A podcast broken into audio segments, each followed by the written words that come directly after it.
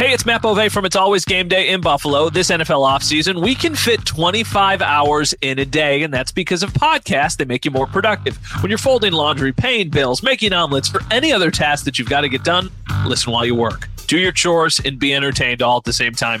It's all about the Bills, the news, insight, analysis, and of course, some jokes too on demand so it fits into your busy schedule. Follow the It's Always Game Day in Buffalo podcast on the Audacy app or wherever you get your podcasts.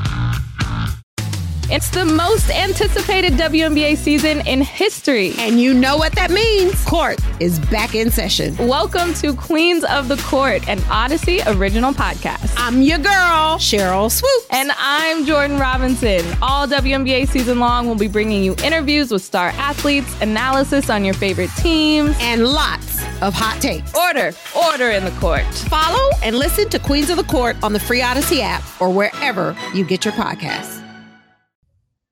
Sal Capaccio, Matt Bove. It's always game day. Buffalo, WGR Sports Radio 550, WKBW TV, Channel 7 TV in Buffalo. Want to thank everybody for coming on board. Audio, video. Matt, our Barbill podcast on the video side of things, folks, we're doing video all the time, in case you don't know that. At Sal Sports on YouTube, close to 8,000 views in a couple of days, man. Loving it. It's great. Yeah, for sure. I mean, the only downfall to the video is before we started doing this podcast, I had to go change into like a respectable t-shirt and not the t-shirt that I was wearing. So, yeah, we just have to make ourselves I don't want to say look good because that's not the case, but presentable. Presentable in the terms for a podcast. I'm not, you know, showing up here in a suit and tie or in a collared shirt or anything like that. But, you know, I got to make sure the hair looks okay and we've got that training camp tan right now. So we got that going. Yes. My wife was just telling me I have a training camp tan going on. You look you look great, buddy. By the way, don't worry. You look absolutely fabulous. And I appreciate you. Thank you. want we also want to remind mm-hmm. everybody if you have watched us a video and you're like, oh, I can download audio, of course, iTunes, Spotify, wherever you pod. We appreciate it. It's always game day in Buffalo. Okay. So some guys, let's put it this way. I I think the best way to phrase this is let's talk about guys that maybe we'd like to see a little more from. Maybe we'd like to see a play where they catch our eye that we haven't seen that particular play or a day where we're like, okay, it doesn't mean they've done anything wrong or oh my god, like go cut this guy. That's not what we're saying. Because Mhm. there have been guys I've been thinking about, and I'm like, okay, I'm just wait, waiting for that to happen. And Mhm. first on my list is Khalil Shakir. Now, I will tell you, I don't think Khalil Shakir is the oh my god, eye catching, you know, Uh-huh. super athlete makes highlight real plays. That's that's not it. But I do think in year two, a guy here who could have a significant role in the offense. I've been expecting maybe to have a few more plays here or there when I'm like, okay, I'm really seeing this. This is how it's going to work. I think he's a viable candidate and a fine candidate to be a punt returner on this team. I'm I, I liked him a lot coming out. I liked him last year, thought he should play more. I think he has good hands. He runs good routes. I think he's going to play in this league a while. I'm just waiting for the day where I go, okay, that's why I'm saying all these things. I think that Khalil Shakir, Khalil Shakir is an interesting person to bring up because I still have increased expectations going into the season. There just haven't been the flashes during camp that there were last year. Right. But you can look at that two ways because last year there were the flashes. And then I think as a, a body of work in total, it was probably less than people expected. Maybe this year there's a little bit less flashy of a training camp, but he's actually utilized more once the season gets going because he has some success early and that kind of builds some momentum. I think that's a very, very fair person to say. For me, this is mm-hmm. somebody we talked about before we started the podcast. Damien Harris was the first name that came to mind when we started having this conversation, just because I have said I thought Damien Harris was going to get a pretty substantial role in this offense. And now I don't even know who's going to have more touches, Damien Harris or Latavius Murray. I think it'll be I think it'll be Damien Harris. I do, but I think there'll be a pretty sizable gap between James Cook touches and then Damien Harris and Latavius Murray. I think going into training camp, I would have said James Cook and Damien uh, Harris are in kind of one bucket, and then Nyheim Hines and Latavius Murray are kind of in another bucket. Now I think obviously we know about the Nyheim Hines stuff. Now I think it's James Cook is in one bucket, and then Harris and Murray are in the other one. So I still think Like- I still think Damien Harris is this team's short yard running back. It's third Well- and two, and you need a first down. I think you're handing it to Damien Harris. I still think right. that he's going to get. You don't think so? I no no. I it's funny you say that because I think it could go either way. And I agree with everything you said. But I don't think it has to be Damien Harris as a short yardage guy. I think Latavius Murray can still handle that because he's a big, big dude. Dude, he's huge. Damien Harris was standing next to Josh Allen the other day, and I'm looking at both of them, and I'm like, I don't even know which one is bigger. Latavius Murray looks like he's playing the wrong position. He, he looks, looks, like, like he should be a yes, yes. He looks like he should be on the edge and he should be getting after the quarterback. So I still think he's got some gas left in the tank. I am not writing off Damien Harris. I think this might be the most predictable position to predict on the 53 man roster. I think right now, well, besides quarterback, probably, but I would say it's going to be James Cook, it's going to be Damien Harris, and it's going to be Latavius Murray. I think all three make the 53 man roster, especially after the Nyheim Hines injury. I think Damien Harris is going to have a role on special teams. I don't think they'll ask him to do everything that Taiwan did, but I think they're going to ask him to try and do some of those things. Latavius Murray, I don't think is playing special teams, even though he's huge. I just don't think that's happening. No, James I mean, Cook, James Cook isn't playing special teams either. So that leaves it to Damien Harris. I think he'll be willing to do it. I just maybe two weeks ago thought he would be more featured in the offense than I think I now think he will be. So I want to take this and back into Latavius Murray. I wrote about him in my um, Thursday recap at WGR550.com. He really has been popping for me. And I agree mm-hmm. with you that Damien Harris hasn't. But I don't think that's Damien Harris' style. Damien Harris is that that guy that anyway, we saw the long run Monday Night Football and the win store, uh, you know, against the Bills when he was with the Patriots. Mm-hmm. He can do that, but his yeah. style is really what you said. It's short yardage, just power. That's where he's going to be used. But man, every time I look up, up, look up, Latavius Murray's doing something where he looks good and he's running, and you're like, you don't want to get in front of that. Matt, do you know he is the oldest running back in the NFL? Latavius Murray is? He is 33 years old. There is nobody older on an NFL roster playing that position. Good for him. That's impressive because uh, from what we've seen, he doesn't look like no. he's, you know, crawling around the field or anything. He looks like he's got some juice in the tank and he looks pretty good. I love it. I mean, he inspires guys. He inspires guys like me at 50 to keep playing flag football. I mean, come on, he's 33, he's still running the NFL. No, I mean, it's the, the only other person who would be older was Mark Ingram, but he retired to go into broadcasting. How old was Frank Gore when he played for the? Oh my gosh, Frank Gore was is forty. He is forty right now.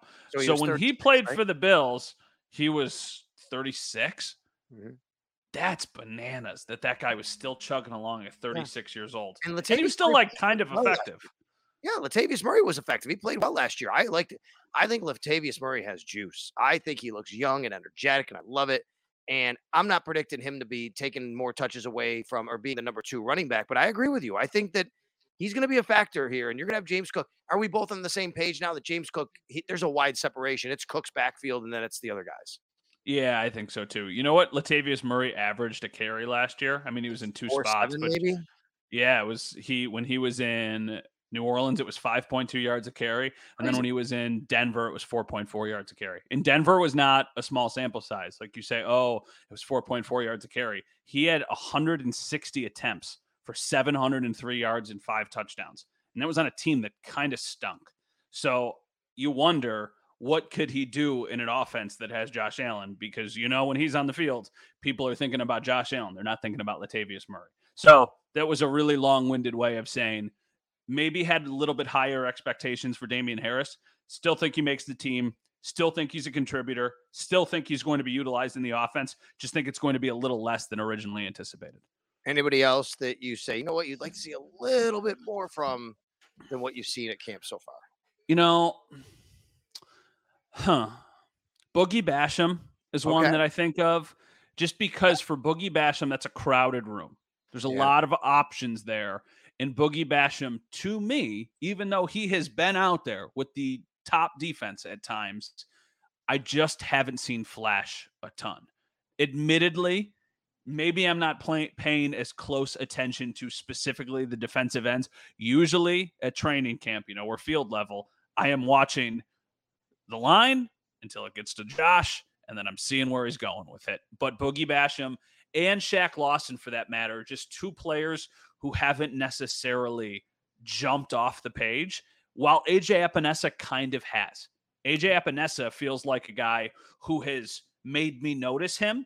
I obviously you obviously noticed Leonard Floyd and Greg Rousseau, right? By the like way, Epenesa had a real nice batted down pass of Josh Allen passing the red zone work today. And it's interesting because AJ Epenesa has kind of done this the last few years. Like AJ Epenesa was a hot name last year Mhm. at training camp and the year before that. And I think because he was a second round pick, the expectations are fairly high for him. AJ Epenesa had a totally fine year last year. Like for what he is as a rotational defensive end who's pretty good in the run game, there is a place for him in the NFL. I think that place continues to be here in Buffalo on a cost controlled contract. I think he makes the team.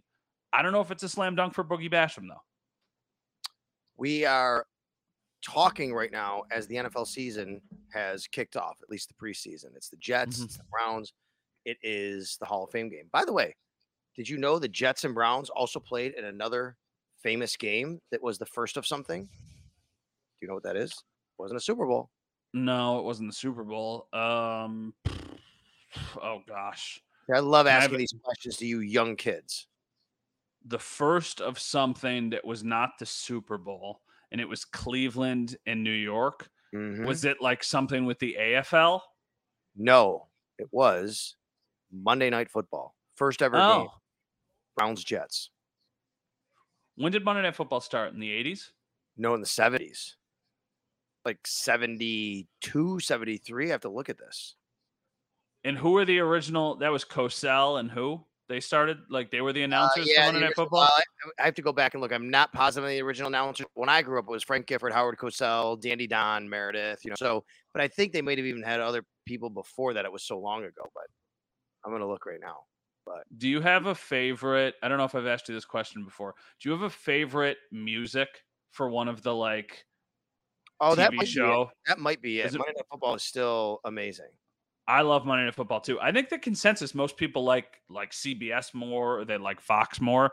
I love the Monday Night Football music and I love the Sunday Night Football music. I don't know, something about just like hearing that music gets you a little bit more juiced up for a game, especially cover covering a game or going to a game. I know the Bills have been very good for the last couple years, and I think there's prime time fatigue for some of the fan base, just because you know for years and years and years it was Sunday at one o'clock, and then now they're in prime time five six times a year and people are like man what i wouldn't do for sunday at one o'clock. But there there just is an extra juice when you hear that music and you're in the stadium or you're watching on tv No doubt about it. sorry sorry just a, a random tangent. No, Do you think- I get it. I you- like it a lot. do you buy the jets hype? Do you think the jets are going to be as good as some people think? Because they just showed a graphic during this and it was like the odds to win the afc east and a lot of people Um, like the jets I know. I think the Jets are a little overhyped because there's just so much around them. Like I think their odds are a little crazy to have that kind of a jump. But yeah, I do think they're going to be improved. I mean, if you tell me that Aaron Rodgers stays upright for 17 games, the offensive line Mhm. has some questions. I mean, he can have a bounce back year. It's all about. I mean, his thumb injury was a, a big deal last year, but you know, the guy that I think you could look at it two ways. Man, last year wasn't a great year. He's getting older. We've seen guys fall off a cliff at this age or say, "Oh my God, he was playing at an MVP level just the year before that. He won the MVP, and he was hurt last year. So what are you going to do about that? Like now, he's just now he's in New York, and he's got great great weapons. There's also a commercial on right now for the Olympics in Paris next year. I can't believe it's like when there's you know Christmas decorations out and it's August and you're like what is going on? I can't think about Paris 2024. I can't even think about August, the middle of August 2023. How about the Browns? Do you have any opinion on the Browns? I, I do. I think the Browns will be better than you know. They, they they're a little undersold. Part of the issue is because they play in such a tough division. But man, Matt, they have talent. Man, they have Nick Chubb, a very very good offensive line, as we know. They have Amari Cooper and now Elijah Moore added into there. Um, you know, David and Njoku at 10. And Deshaun Watson was spectacular last time he played a full season. Now we don't know what the year and a half, you know, Mhm. he did play a half year last year essentially. Um, so he was off for a year and a half before that. You don't know what that's going to do. I would say little suspect on their defense, but they're going to score points. How do you think the AFC North plays out? Go one to four. Because that's the tricky thing. Because I agree with you that I think the Browns are going to be a little bit better than maybe some people think. But I still think are they the fourth best team in the division? Are they the third? I'm I'm a little bit I'm down on the Steelers more than most people probably. I know I know you are. You you love Mike Tomlin. Like you've Oh, yeah. made it very clear. You and, uh, and rightfully so. Very very successful. I think it's Bengals, Ravens, Browns, Steelers. Hmm. All right. I think the Ravens might be a little overhyped. How about that? I I mean, I'm a John Harbaugh fan. They have Uh-huh. talent that you know, you know, Monken's going there being the offensive coordinator is going to help them a lot. One to four is tough, man. Um, I'm going to say Cincy. You know, I think I'll go. could I- Do I put? I want to put Baltimore second. I don't know though. I think Pittsburgh could be second. Pittsburgh. Now I've been saying this all about Cleveland, but their defense might not hold up. So I'll say Pittsburgh, Baltimore, Cleveland. But I think it's all really good division. It's like the AFC East.